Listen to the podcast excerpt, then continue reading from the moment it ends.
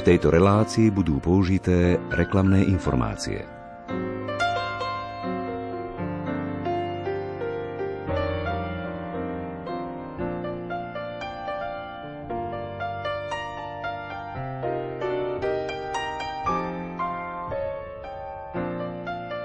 O sviatosti birmovania sa niekedy hovorí ako o rozlúčke s církvou. Nemusí to však tak byť. Ak je príprava na túto sviatosť dôsledná, človek počas nej získa nielen vedomosti, ale aj duchovné vedenie. K dobrej príprave na sviatosť birmovania môže pomôcť aj publikácia UKET Príprava na birmovanie. Nové vydanie ponúka spolok svätého Vojtecha tento rok. Viac povieme v nasledujúcich minútach. Literárnu kaviareň vysielajú hudobná dramaturgička Diana Rauchová, majster zvuku Marek Rimóci a redaktor Ondrej Rosí.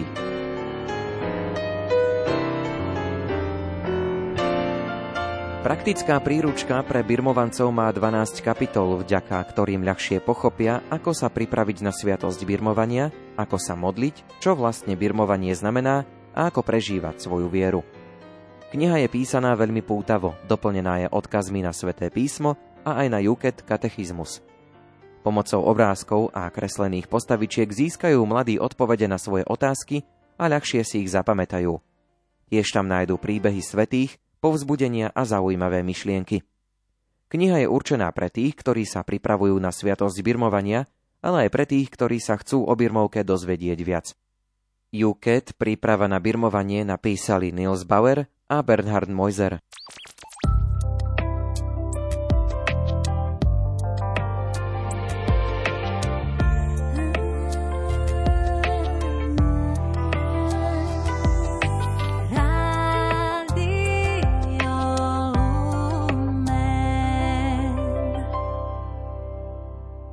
Príprave na sviatosť birmovania sa rozprávam s Borisom Brutovským, duchovným správcom katolíckého gymnázia Štefana Mojzesa v Banskej Bystrici.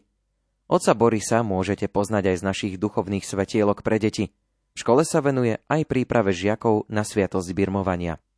V čom ty osobne vidíš dôležitosť prípravy na sviatosť birmovania? Myslím si, že tak ako všetky veľké veci v živote potrebujú čas na prípravu, nič nie je veľké iba tak zadarmo, ako sa vraví, tak je určite tomu aj v prípade jednej zo siedmých sviatostí, a to je sviatosť birmovania. Určite tá príprava je taká rôzna, každý kňaz by o tom vedel povedať svoje, v čom je dôležité, kde dáva on veľký dôraz, na ktoré aspekty prípravy. Náš otec biskup Marian vždy tak hovorí, aby sme nezabudali na dve základné črty a to je práve príprava srdca a príprava rozumu tak sa to tak snažím aj ja tak sklbiť v takej rovnováhe, aj keď určite asi viac ako toho rozumu myslím si, že patrí tá výchova srdca. To znamená, že snažím sa viesť počas prípravy mojich zverencov, mojich birmovancov k tomu, aby nezabúdali samozrejme na každodennú modlitbu, na nedelnú svetú omšu. Pozývam ich aj k nám do školy na také naše školské sveté omše. No a zároveň máme aj súčasť našej prípravy, že každý týždeň na stretnutí si vyberáme jedného z nás, toho spoločenstva, za ktorého sa ten birmovanec modlí. Joško si niekoho vyberie, dá ku Zuzku a za ňu každý deň sa pomodlí nejakú modlitbu, ktorú si on sám vyberie. Či už je to sláva, alebo len taký nábožný povzdych, uložiť si to do mobilu, aby nezabudol. Takže možno, že aj práve táto výchova srdca je pre mňa veľmi dôležitá. Ale samozrejme, Áno, nezabudáme ani na tú výchovu rozumu. A samozrejme aj mať taký ten vzťah s nimi, porozprávať sa, možno, že niekedy pomimo všetkých tých tém, čo sa deje, ako veci vnímajú, niekedy ich možno zastihne alebo zasiahne jedna dáka oblasť alebo jedna otázka a teraz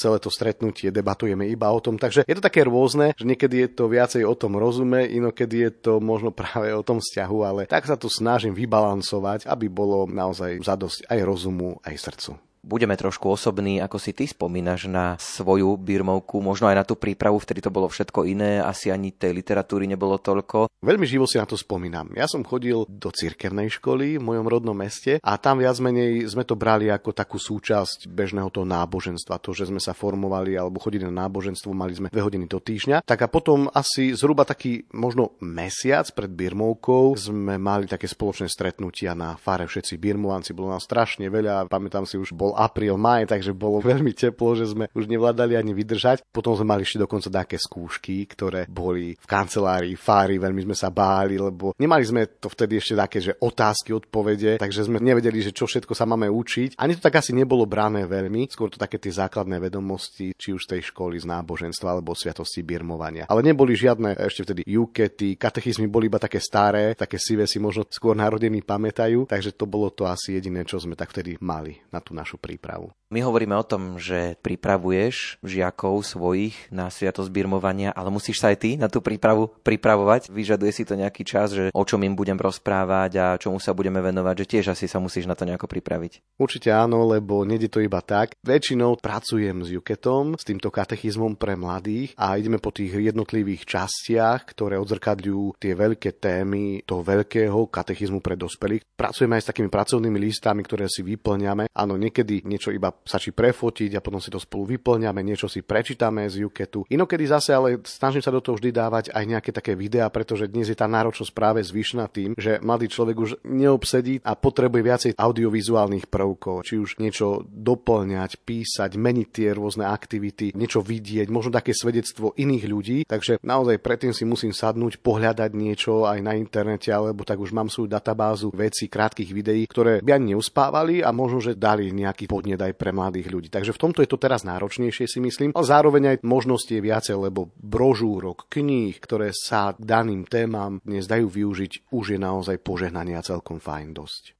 Je asi zaujímavé, že aj jazyk dnes používajú mladí iní, veď už Julo Slovák z projektu Godzone hovoril, že on už nerozumie súčasným 17-ročným mladým, takže musíš sa asi aj v tomto nejako možno prispôsobovať, že iní boli mladí možno aj pred desiatimi rokmi. Bol si tu na škole, keď už ja som tu chodil, iní sú dnes, takže fakt musíš asi stále kráčať s tou dobou nejako.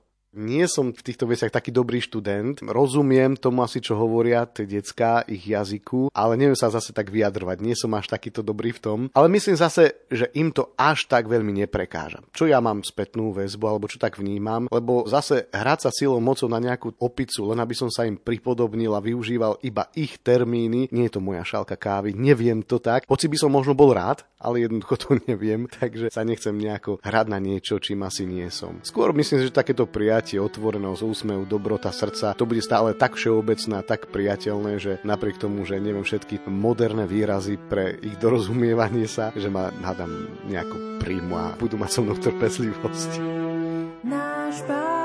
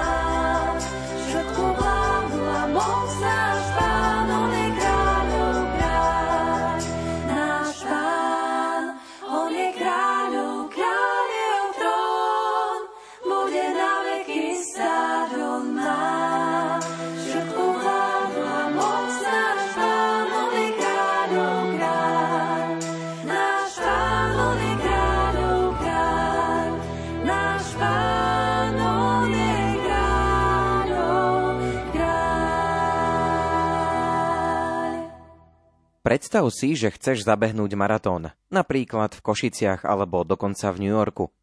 Behať musíš začať najmenej pol roka vopred. Postupne musíš zvyšovať tempo a dĺžku trasy. Ak chceš byť naozaj dobrý, musíš upraviť aj svoje stravovanie a na istý čas sa úplne zriecť tých bombastických chutných hranolčekov a neodolateľných čokoládových tyčiniek. Odmenou za námahu ti bude pocit, že tvoje telo sa z týždňa na týždeň stáva krajším a vyšportovanejším a jedného dňa pobežíš. Iní nebudú stačiť s dychom, no ty budeš mať zdanlivo nekonečnú zásobu energie a budeš sa držať na čele. Podobne je to aj s prípravou na sviatosť birmovania, na ktorú si sa prihlásil. Aj s ňou musíš začať najmenej pol roka vopred, aby si prišiel na chuť jednej naozaj úžasnej veci. Možno si teraz hovoríš, zabehnúť maratón, to by bol extrém, ale birmovanie predsa daj ako zvládnem. Na čo sa namáhať viac než treba? Dobre teda, porovnajme si to. Maratón versus birmovanie. Pri maratóne sa od teba vyžaduje fyzická sila. Pri maratóne čerpáš z vlastných zdrojov energie. Maratón zvyšuje tvoje ľudské sebavedomie. Pri birmovaní je dôležité, aby bola pripravená tvoja duša, tvoje ja. Pri birmovaní príjmaš Božiu moc, z ktorej môžeš v budúcnosti čerpať. Pri birmovaní v tebe sám Boh utvrdzuje identitu svojho milovaného dieťaťa a spolupracovníka.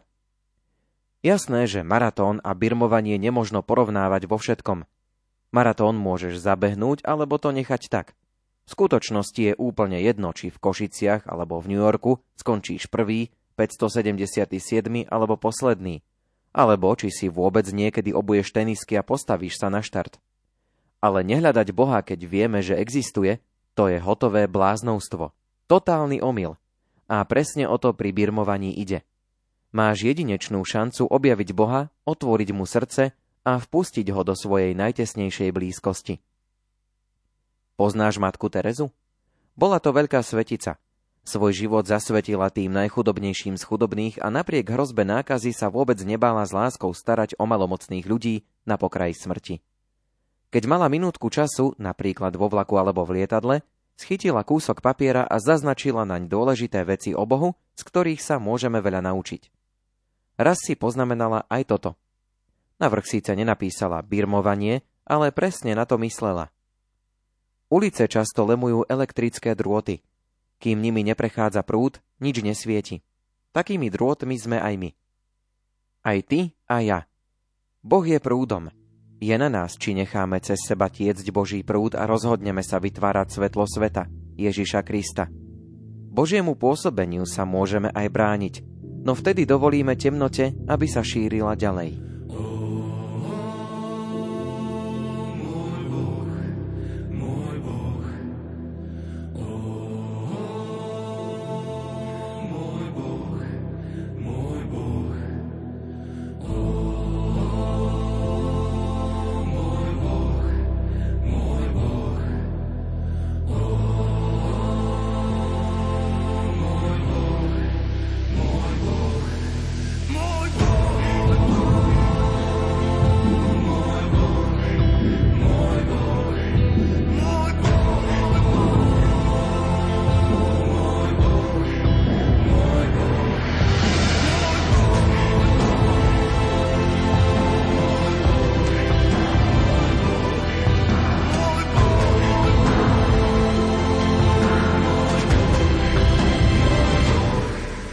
Literárnej kaviarni vám predstavujeme Juket, príprava na birmovanie.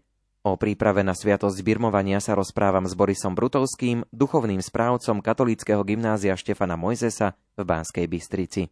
Mladí sa pripravujú na birmovku v takom veku, kedy sú v puberte, trošku aj asi rebelujú. Je to náročné pripravovať ich na sviatosť birmovania práve v tomto čase? Je to náročné aj do tej sféry, že naozaj treba trošku meniť tie spôsoby, hľadať tie možnosti a nejaké možno aktivity, ktoré by boli zaujímavé pre decka práve v tom ich veku. Ja ich pripravujem zhruba od 15 rokov vyššie, čiže od prvákov na strednej škole. No a zase na druhej strane nie je to už až také ťažké, aj keď rebelujú, pretože myslím si, že keď si už dnes niekto vyberie, že ide na tú sviatosť birmovania sa pripravovať, tak je tak trošku možno aj zmierený s tým, že čo ho bude čakať, že je už pripravený, že musí niečo absolvovať. Napokon, aj keď začíname tú našu prípravu, tak im zvyknem dať celý papier, kde vedia, že čo sa od nich bude zhruba požadovať počas toho roka prípravy a zároveň tam kvázi klauzula, ak to môžem nazvať, že kedykoľvek, keď nebude buď spokojný alebo nebude sa cítiť, že ešte nie je čas preto, aby prijal túto sviato, že ešte potrebuje dozrieť, môže kedykoľvek tento náš kurz jednoducho prerušiť alebo ukončiť po rozhovore aj so mnou. Takže majú takú tú slobodu, aby videli, že majú istú zodpovednosť, keď sa do niečoho dajú, aby vedeli, že toto ich čaká. Na druhej strane majú stále tú slobodu rozhodnúť sa, lebo práve o tom je tá dospelo slobodne sa rozhodnúť vziať zodpovednosť za svoje konanie. Nerobím si ja už nejaké také veľké ilúzie, ako možno v prvých rokoch kňastva prípravy, že ako to všetko dopadlo, koľky ostali, koľky sa angažujú, ako to vlastne celé prinieslo ovocie, pretože kňazská skúsenosť aj tých starších kňazov ma učí, že toto naozaj nie je tá naša starosť. Naša starosť je tu a teraz urobiť to maximum, ktoré ja viem urobiť v tej príprave a nechať potom aj na pôsobenie Božieho ducha, aby on v tých deťoch pôsobil, aby sa oni viacej stále otvárali. A niekedy po desiatich rokoch tak žasním, že ten kvietok sa otvoril a pekne pracuje, či už vo farnosti, alebo nejakým spôsobom žije naozaj pekným životom, má dobrú rodinu, aj v tej náboženskej oblasti, duchovnom živote sa naozaj nestratil. Tak to je také veľké potešenie, že netreba hneď sa zarmúcovať. Jednoducho robím to, čo naozaj teraz viem. To, že či to priniesie ovocie, to už nechávam naozaj na Pána Ježiša. Aj sa to stáva, že sa rozhodnú niekedy, že prerušia tú prípravu, že sa na to necítia? Zažil si také situácie? Zažil som niekoľkokrát. Potom som zažil aj to, že presne títo ľudia sa zhruba o dva roky, možno už boli maturanti, sa znovu vrátili a tak si povedali, že oni by si chceli prípravu dokončiť, lebo že ju začali. A tak som aj vtedy cítil, že ešte nie sú na to pripravení, respektíve majú veľmi veľa rôznych aktivít a toto je skôr iba tak, možno, že im povedali rodičia alebo stará mama a podobne. A teraz to už bolo ich rozhodnutie. Od to, to bolo iné, aj potom tá príprava, nehovorím, že úplne dokonalá, ale bolo vidieť, že za ten 1-2 roky urobili kus takej vlastnej osobnej vnútornej cesty ďalej. My teraz aj nahrávame v priestoroch katolického gymnázia Štefana Mojzesa v Banskej Bystrici, čiže asi sa dá počítať s tým, že už keď sem chodia študenti, že majú mnohí nejakú skúsenosť s tou vierou a že vlastne počas tých hodín náboženstva ako keby sa už pripravujú na tú sviatosť birmovania. Tá príprava je taká kontinuálna počas celého toho štúdia. Máš pravdu v tom presne tak, že katolické gymnázium ponúka vo svojom študijnom programe každý rok od prvého ročníka strednej školy, prípadne už od príjmy, čiže 6. ročníka 8 ročného gymnázia, dve hodiny náboženstva náboženstva každý týždeň. Keď si to spočítate, je to nesmierne veľa hodín náboženstva, keď sa to tak vezme. Čiže aj informácií, možnosti a informácie je tu veľa. Aj birmovanci, ktorí ukončia svoj kurz birmovanecký, ja neviem, v prvom, druhom ročníku strednej školy, oni ďalej pokračujú aj v tom vyučovaní náboženstva ďalšie roky až po ten štvrtý ročník strednej školy. Takže aj v tomto mám takú oporu a vnútornú slobodu, že zase netreba sa do niečoho hnať. V tom je tá špecifickosť práve mojej osobnej prípravy na katolickom gymnáziu možno trošku trošku iná ako možno iných kolegov kňazov vo farnostiach, kde pripravujú možno mladých ľudí, ktorí už nemajú náboženstvo na stredných školách, ktorí si už ho nevyberú ani ho nemôžu už mať v tých vyšších ročníkoch a toho vlastne stále máme. Aj to pôsobenie, aj tie možnosti duchovného života, jednoducho je to stále tu. Takže v tomto je to také naozaj pozitívne a aj pre tých mojich birmovancov je to také dobré, že môžu pokračovať v tom doľaďovaní a v tom duchovnom raste aj ďalej po birmovke. Nie je asi dôležitá tá kvantita, ale predsa len sa opýtam, majú dnes mladí záujem o sviatosť birmovania, keď to možno porovnáš naprieč rokmi Záujem stále je, aj keď hovorím o tej špecifickosti môjho pôsobenia a nášho kurzu tu na gymnáziu, pretože samozrejme, že to pnutie niekedy medzi kňazmi vo farnosti a kňazmi školskými, či pripravať v škole alebo nie, či už sú to napríklad na prvé sveté príjmanie alebo na sveto zbirmovania, také rôzne, lebo sú názory aj pre, aj proti. Takže ja som to vlastne potom aj po porade s otcom biskupom vyriešil, takže predovšetkým ponúkam sveto zbirmovania pre tých, ktorí možno pochádzajú z farnosti, kde birmovka sa vysluhuje možno raz za 5 rokov a oni práve už sú v takom veku, kedy na ďalšiu birmovku by už boli niekedy na vysokej škole. A tým pádom by to bolo pre nich aj náročnejšie. Takže preto ja sa nepozerám, čo sa týka kvantity na to, že koľky sa prihlásia, lebo vždy ich pozbudzujem, choďte radšej do farnosti. Tam budujte farské spoločenstvo medzi svojimi rovesníkmi, ale je pravdou, že niektorí to spoločenstvo tam nemajú, že už majú tu vytvorené vzťahy so svojimi spolužiakmi, že sa tu dohodnú a potom spoločne ideme príjmu sviatosť birmovania vždy v katedrále Františka Ksaverského na Túrice, čo je vždy taký termín, ktorý ostával stabilný. Takže za tie roky môžem povedať, že kolíše to.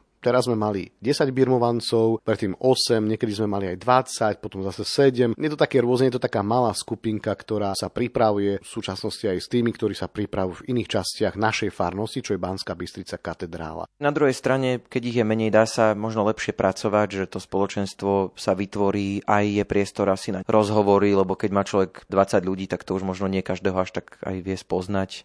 Toto je veľká pravda. Malé spoločenstvo ponúka väčšiu mieru zdieľania sa, aj keď musím zase povedať na druhej strane tým, že oni sa prihlasujú rôzne, nie z jedného ročníka, ale z rôznych, od prvého po štvrtý. Tým pádom tam je ten problém, že dokým sa medzi sebou spoznajú, otvoria sa, je to potom aj zase náročnejšie, čo sa týka takého zdieľania sa, lebo predsa len prvák pred štvrtákom a štvrták pred prvákom, nie vždy je to také jednoduché. Niekedy sa vytvorí naozaj veľmi pekná skupina, niekedy je to skôr také formálne stretnutie sa. Každý rok je to naozaj veľmi individuálne a rôzne. Dobro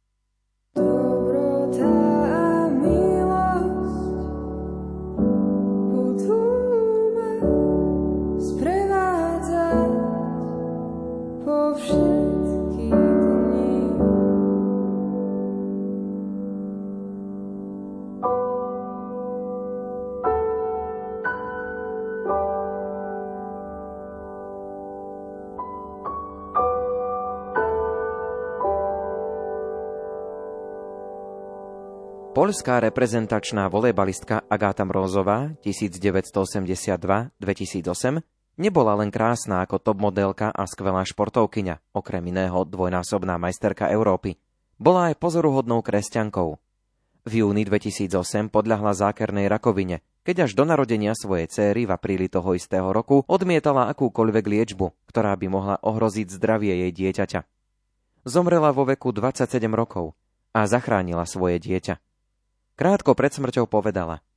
Svoje rozhodnutie neľutujem. Keby som sa mala rozhodnúť ešte raz, urobila by som to isté. Odchádzam šťastná a naplnená.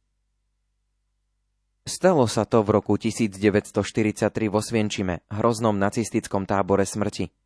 Jedným zo zajacov bol prominent, geniálny muž, ktorého poznalo celé Poľsko. Františkán Maximilián Kolbe.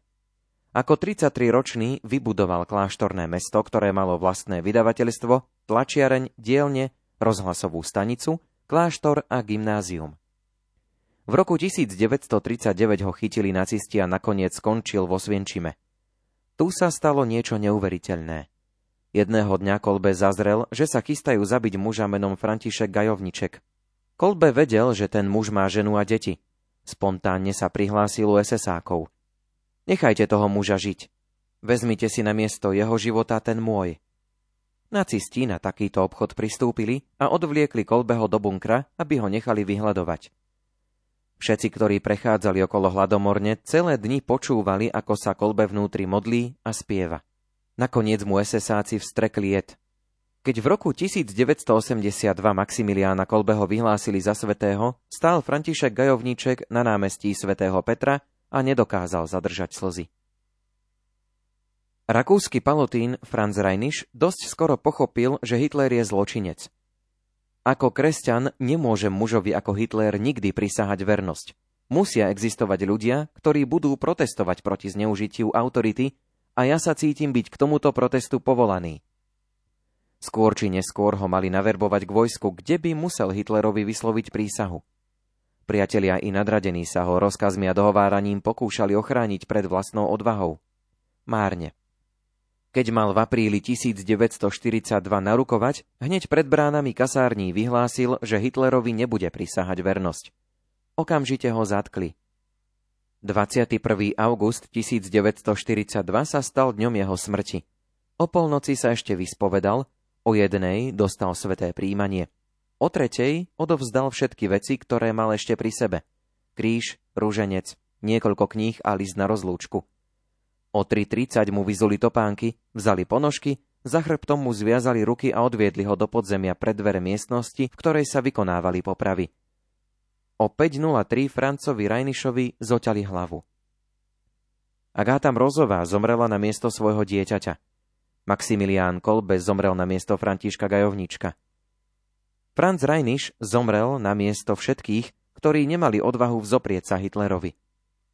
Ak sa človek práve niekde nenachádza a nedokáže niečo vykonať sám, môže určiť svojho zástupcu. Ale dieťa Agáty Mrozovej nemohol zachrániť nikto iný ako Agáta. Nikto iný nemal silu zachrániť Františka Gajovnička pred hladomorňou, len Maximilián Kolbe. Okrem Franca Rajniša nebol nikto, komu by Boh vnúkol, že je lepšie zomrieť, než prisahať vernosť zločincovi. A prečo teda zomrel Ježiš?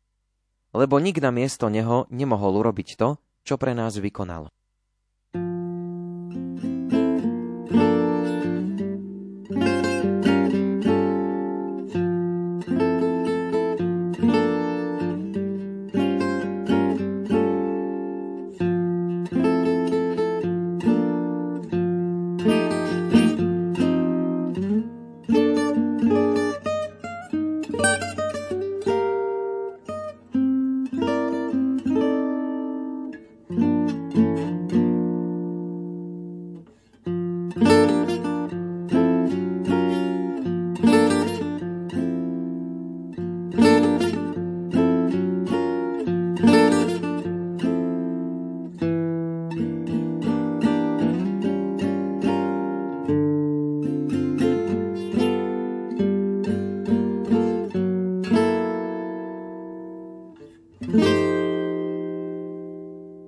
Sviatosti birmovania sa niekedy tak hovorí ako o rozlúčke s církvou. Aj kňazi mi to niektorí tak hovoria. Ako to vnímaš ty? Ostávajú tí ľudia aktívni? Už si teda naznačil, že to nevieš až tak odsledovať, ale možno aj tu v rámci školy, že keď tá sviatosť birmovania je za nimi, vnímaš to, že chodia napríklad na tie sveté omše pravidelné, ktoré tu máte, alebo nejak sa zapájajú do tých aktivít Neplatí to, že to je rozlúčka s cirkvou. Možno, že v niektorých prípadoch aj áno, ale to asi závisí skôr od toho rodinného prostredia, v akom nastavení bol ten birmovanec, keď išiel na kurz birmovanecký a prijal sa do zbirmovania. Tí, ktorí boli angažovaní, angažujú sa viac menej aj ďalej. Niektorí vedia prekvapiť, že sa tak viacej otvoria a začínajú byť angažovaní vo farnosti alebo v rôznych spoločenstvách. Možno aj preto, lebo súčasťou našej prípravy tu na gymnáziu býva vždy to, že každý ten člen, každý birmovanec si vyberie jednu oblasť, ktorej má byť nápomocný, ktorej má byť angažovaný. Teda už aby som ho pripravoval na to, že ty ako dospelý kresťan, tu nie si iba ten, ktorý príjma od všetkých, tak ako dieťa, ktoré stále príjma od rodičov, od prostredia, od učiteľov nejaké dáry, starostlivosť, ale keďže je dospelákom, tak sa od neho vyžaduje, že už aj ty dávaj niečo do toho spoločenstva. Takže oni počas toho celého roka majú na starosti nejakú oblasť. Či už je to oblasti liturgie, možno je to také obyčajné, že celoročne majú na starosti ministrovanie, iní zase spievanie v spevokole, niektorí také čítania, alebo možno obyčajné, že v škole napríklad polievajú kvety, alebo nielen v škole, alebo v farnosti, že sa venujú nejaké činnosti, ktorá je prospešná pre farnosť, alebo na sídlisku, lebo sme tu mali napríklad aj jedného birmovanca, ktorý sa venoval mladým futbalistom, že boli takým trénerom, hej, že na tom sídlisku. Takže naozaj také najrôznejšie príbehy a možnosti angažovania, tak z toho usudzujem, že v niektorých sa prebudí niečo krásne a jednoducho v tom ďalej pokračujú. Veľmi sa mi páčilo, ako pred rokmi takí fagani naši huncúti sa dali na to, že chodívali na také stredká, veľké mládežnícke, už tých odrastených mládežníkov, čo mali rodiny a oni mali tam svoje rodiny a mali sa starať o deti, pripravať pre nich program. No a tak si predstavte takého 15-ročného tínedžera, ktorý sa má starať o 3-4-ročné deti, s nimi vydržať také 2-3 hodiny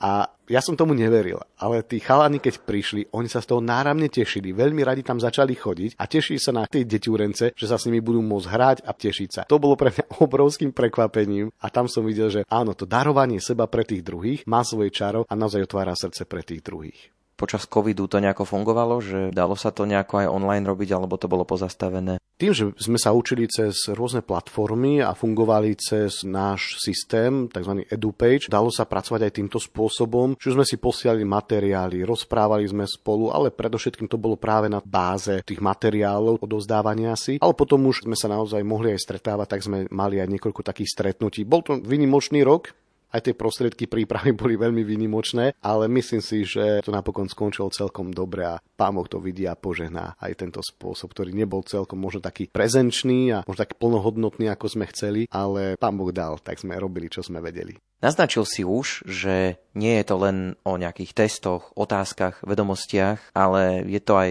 o tom srdci. Vnímaš sa teda, že by si mal byť takým vzorom pre mladých ľudí, že nie sú dôležité len tie vedomosti, ale aj to, že čo im odovzdáš práve možno z toho hľadiska srdca? Veľmi potom túžim, aby som bol vzorom a pokorne musím priznať, že nevždy sa mi to darí. Ale tak snažím sa, viem, že naozaj o to veľmi veľa závisí a preto musím pracovať aj so svojou povahou a so všetkými tými vecami, ktoré nejako človeka determinujú. Na druhej strane stále viac prichádzam k tomu, že je treba investovať práve do toho vzťahu s týmito mladými ľuďmi. A že aj keď sú tie, ako sme spomínali, vedomosti dôležité, tá výchova srdca, skúsenosť, ten vzťah je ešte potrebnejší. Že ono, aj keď tí birmovanci potom časom niekedy niekde uletia preč, ale potom sa vedia vrátiť práve cez vzťah dobrý so svojím katechétom, so svojím kňazom, keď ho možno stretnú, vidia niekde na ulici. Ale keby to ostalo naozaj iba pri testoch, písomkách, to potom asi je dosť také tvrdé, že čo ich potom možno že vráti späť alebo privedie k tomu obyčajnému rozhovoru s tým kňazom kňazom niekde možno na ulici, keď im ostane iba tá hodina alebo tá písomka alebo nejaké takéto veci. Takže čím som starší,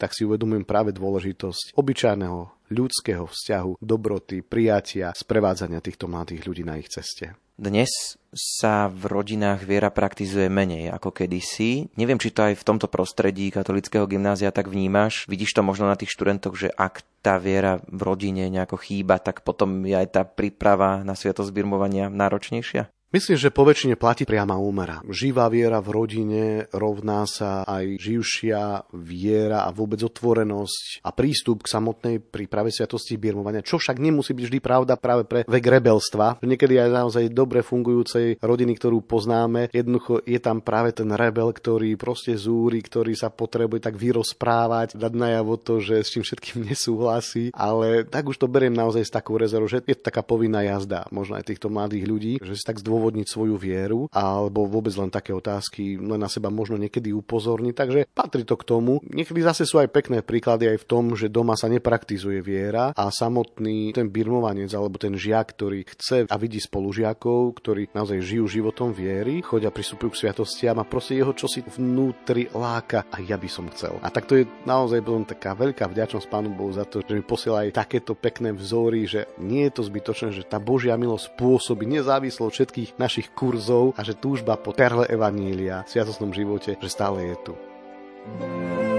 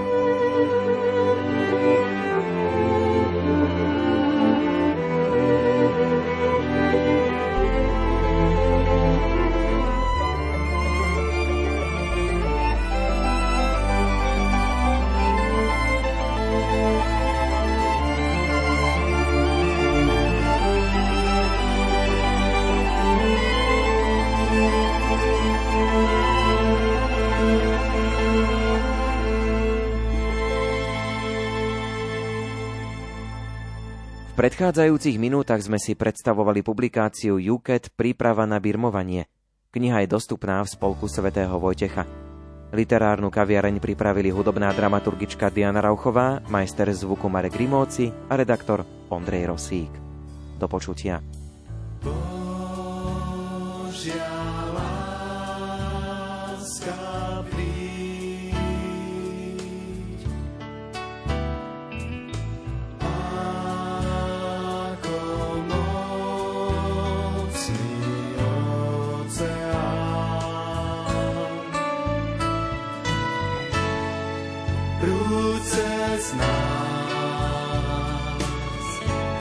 Svojou milosťou.